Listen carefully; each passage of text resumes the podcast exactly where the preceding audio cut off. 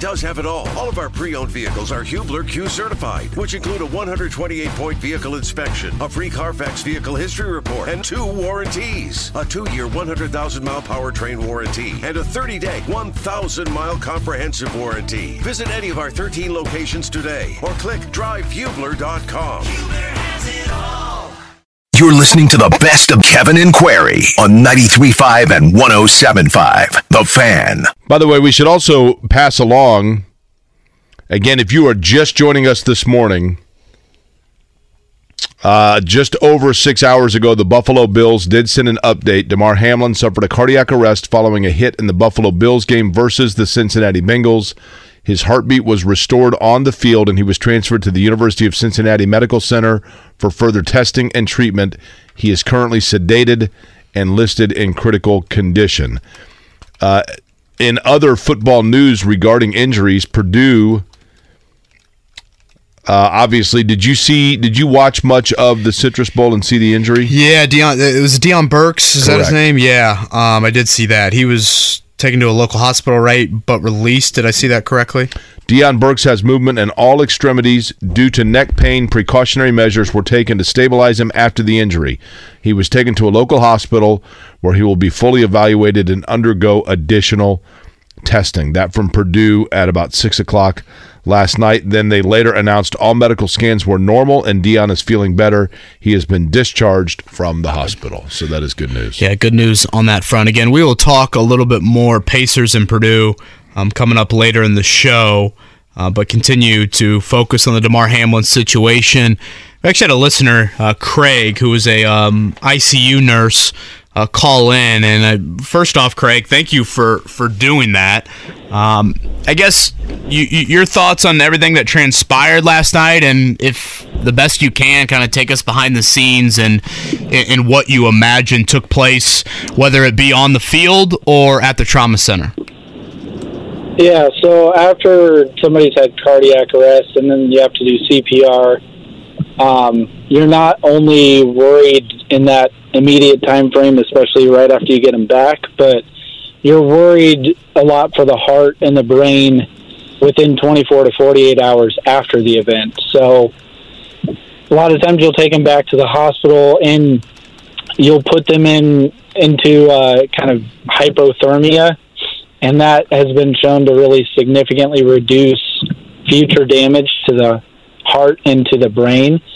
And so the most likely that's what they did is they took him back. They've got him cooled down, and they're keeping him sedated and monitoring everything.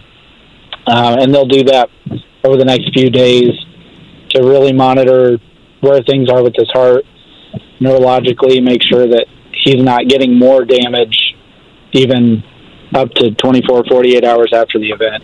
Now, Craig, um, I want to ask you a couple of things here.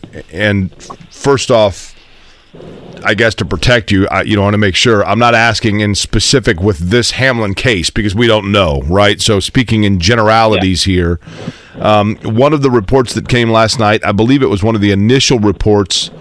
Uh, from it may have been from the Bills, I can't recall, but there was a report that he was intubated. For those that are unfamiliar, that means that a tube was put in one's air passageway to essentially breathe for you. Uh, is is that a common occurrence in these types of situations that someone would be intubated? Yes, yeah, that usually happens if somebody's in the hospital and goes into cardiac arrest. It's pretty much 100% guaranteed they'll be intubated and sedated. Uh, if you're ever going to sedate somebody, you will intubate them and put them on a ventilator so that you're actually doing the breathing for them and they're not going to stop breathing. One of the things that I was introduced to last night, Craig, I, I was unfamiliar. Maybe I had heard, like in passing, of this phenomenon. Again, we don't know for certain and may never know for certain that this was what took place last night. But I hope I'm pronouncing it right. Co- Commodio or commotio cordis, which is a, a trauma to the chest area right at the moment, like literally in the millisecond between when the heart is pushing out and then restricting again during a heartbeat. And that trauma causes the heart to cease in continuing its beat, electrically speaking. Have you ever witnessed that sort of an event? Uh, no, I've not witnessed. Well, or I mean, the recovery of said event, I guess I should say. Not that specifically. Um, lots of other causes for cardiac arrest, but not that specifically. Craig, it was mentioned last night, I, I believe, that maybe nine minutes of CPR, if I, I recall correctly. Um, how does that number compare to what you are used to hearing? Yeah, it, if you're not in a hospital where they've got IVs already started and can push a lot of different medications, then um, nine minutes is is actually a pretty decent amount of time for CPR and for his heart to restart. By decent, you mean that that's encouraging, or decent meaning like that's longer than you would expect? That's encouraging. Okay. Yeah, so when you're doing CPR, you're actually pumping the blood through the body. Um, you're almost it's almost like you're artificially making the heart work when Gotcha. you're doing CPR. So you're you still got blood pumping through and supplying all the the tissues and the organs with the oxygenated blood that they need. So it's it's not like nine minutes without a heartbeat or without actual blood flow. You've got blood flow while you're doing CPR. Gotcha. Um, when you mentioned earlier, um, and again, for those that are just now joining us, Craig, very kind to call in, ICU nurse. I, I assume locally here, Craig? Yes, sir. Um, when you mentioned the neurological worries and concerns and the immediacy and now the 24, 48 hour period that we will enter after, is that more oxygen to the brain related? Um, to some degree, yes, but a lot of it is the body's reaction to the cardiac arrest and CPR, um, and then some byproducts that you get related to your acid and acid-base balance in your body. Craig, let me let me finish by saying this to you. So, do you work in? You say ICU, so you see it all, right? I mean, you're not necessarily specifically in a cardiology unit, correct? Correct. Okay. Um, cardiologically speaking, you know, I was pretty close, right? I mean, I, I only say it because I can relate to obviously not what Mr. Hamlin is going through, but to an extent. I mean, I was there with nurses and doctors working on me uh, when all hell was breaking loose. And, you know, when you've got a 100% blockage, stuff gets real, real fast, right? Yeah. and I'm asked a lot how I and I ask myself a lot probably how I made it out of that room. And you know, Craig, quite frankly, um it's because when you go into that moment you feel a connection with the people that are working on you and you trust them and they have a demeanor about them that carries you through. And that's not to say that if they don't make it out that you weren't that way in that moment, but I don't know that you realize, Craig, when you go into work every day, the possibility that somebody's going to make it out of that room just because of the grace you carry. And so, for those that do, I, I appreciate it. Thank you. It's um I mean, it's a lot more important than talking about sports. Talking about sports, I can tell you that. And you know, it's uh, you never forget it, man. I mean, I almost feel sorry for Craig. I appreciate the call, Craig, thank you very Kevin. much. Kevin. I, I almost feel sorry sometimes for nurses and doctors because, I mean, you as a as a patient, you feel this bond with them like forever, right? And they're like, yeah, man, I'm just doing my job, and I'm one of like a thousand people that feel that connection to them, and they got lives to live, man. They don't they don't need to be like having me talk to them all the time. But I'm telling you, that's what uh, that is what carries you through. Jake, um, it's probably some combination of COVID slash having two babies be delivered in the last two and a half years. The small, small, small positive, I think, of us having to go through COVID and your situation times, you know, a million. Our appreciation for nurses, our appreciation for first responders, while I want to believe it was always extremely high, in my opinion, should be through the roof. And I just, Oh yeah. I mean, I can't. I think I've shared it before. Just watching the chaotic nature of when Max was delivered and how quickly all of that happened, and the uncertainty and the nervousness, and seeing the doctor. I mean, this is 2 a.m. in the morning. You know, seeing the doctors and the nurses and how composed they are.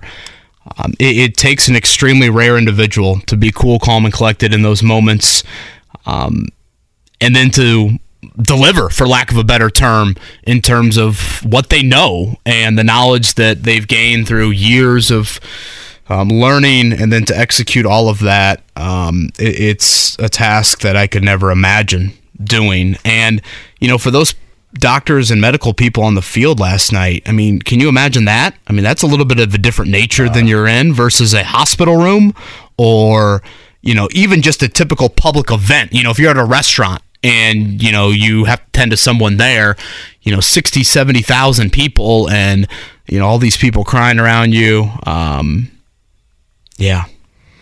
I, I mean, listen, it's you know, it was surreal for everybody there. I think also because you know it's kind of one of those like you never think it'll happen to you type moments. Um, and, and so for the players, they're all looking at it thinking like that that could be me, right? I mean, that that could easily be me.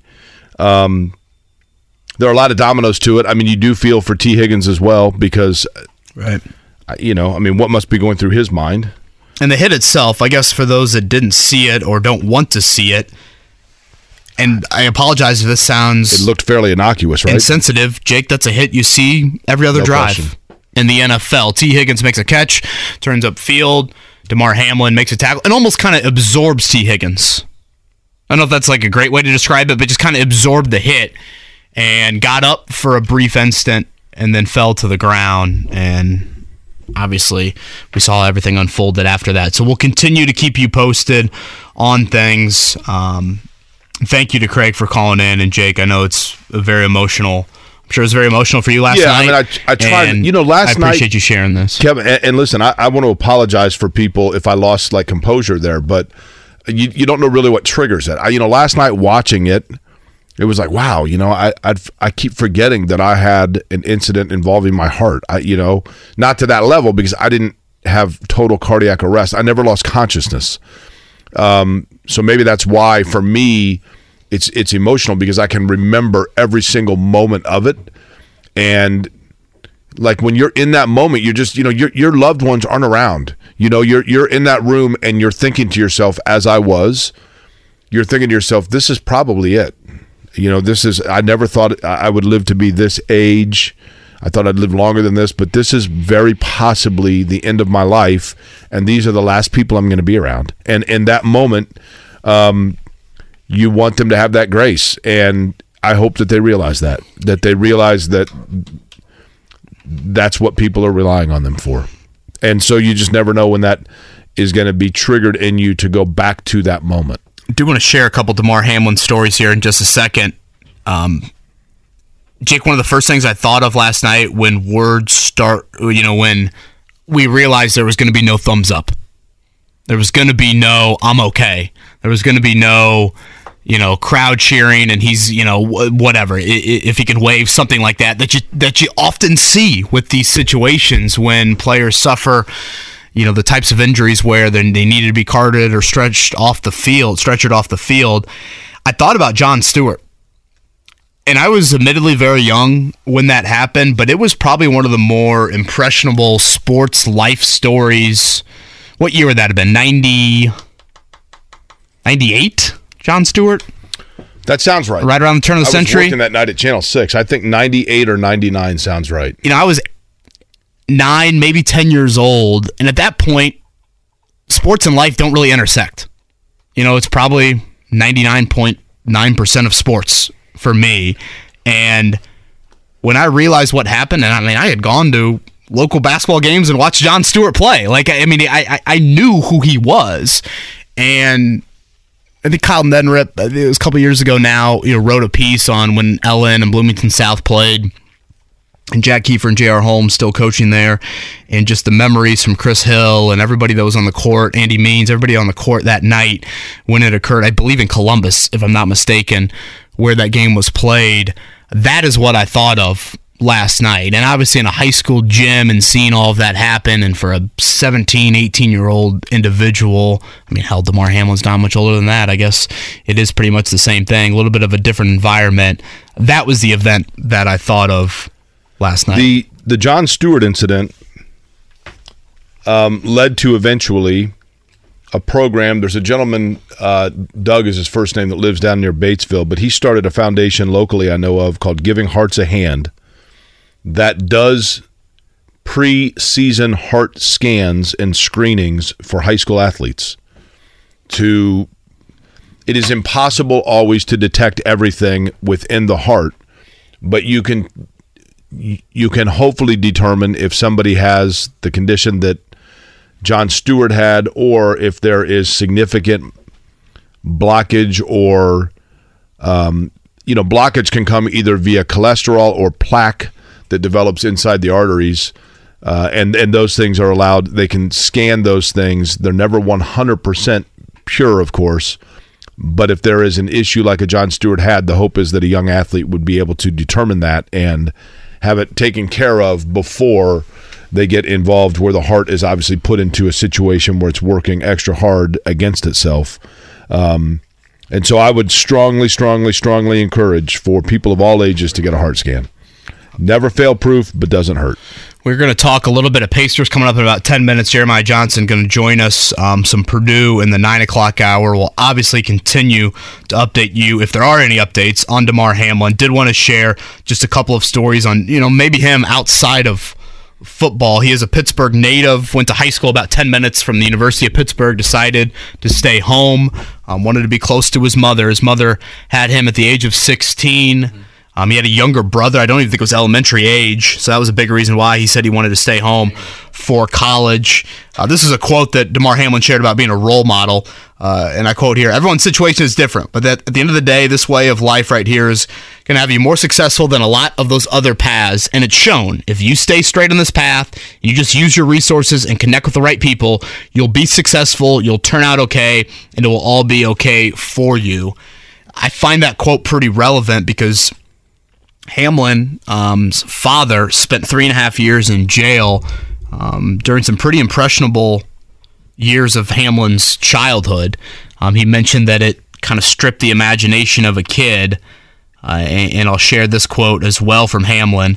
And I quote, That's when my outlook on life changed, Hamlin said about his father going to prison. I had to take reality for reality and couldn't be a kid anymore. It was just me and my mom now trying to survive. I had to grow up really fast. It instilled the toughness in me, that mental toughness. It built that work ethic in me. Just that time with not having my dad around, I had to be a man.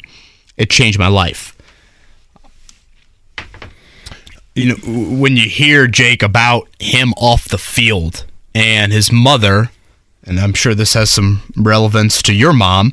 Um, mom runs a daycare, Kelly and Nina's daycare in the Pittsburgh area. Sounds like Damar grew up in, in certainly not the greatest part of Pittsburgh, and he wanted to do a toy drive for the kids at the daycare. Uh, and so, following his senior season at Pittsburgh, he did that. His goal was about 2,500. Um, that GoFundMe account has really taken off on Twitter I retweeted it last night for those that are looking for it, um, and that GoFundMe has over three million. Um, so obviously, Damar Hamlin's situation is of utmost importance right now, but it's great to see humanity showing up in a big, big way there.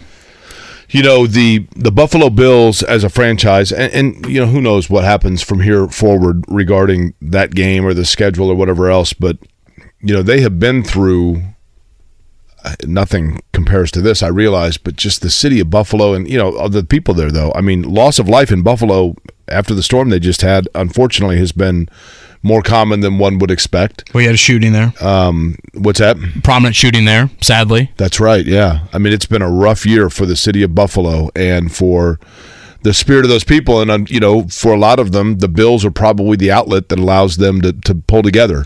And they got to pull together now probably as, as much as ever before. Okay, Jeremiah Johnson going to join us in a few. Jake, were you in? Um, you you brought up, and boy, I, I don't, I'm not going to try and pronounce it. Um, the condition that people thought Harmon might have suffered last night with that hit starts with a C. Uh, commotio cordis, or com- I, I believe it's either commotio cordis or commotio cordis. Again, we don't know that for sure, but Correct. some people are mentioning last night Chris Pronger, former Blues player, suffered a slap shot to the chest in '98. Okay, that was right before I was there. yep. Okay.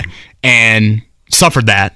Um, again, this is the furthest thing from uh, trying to compare the two situations. I feel a bit insensitive in doing that, so I apologize. But for what it's worth, Pronger made a full recovery, actually played in the NHL for over a decade after that.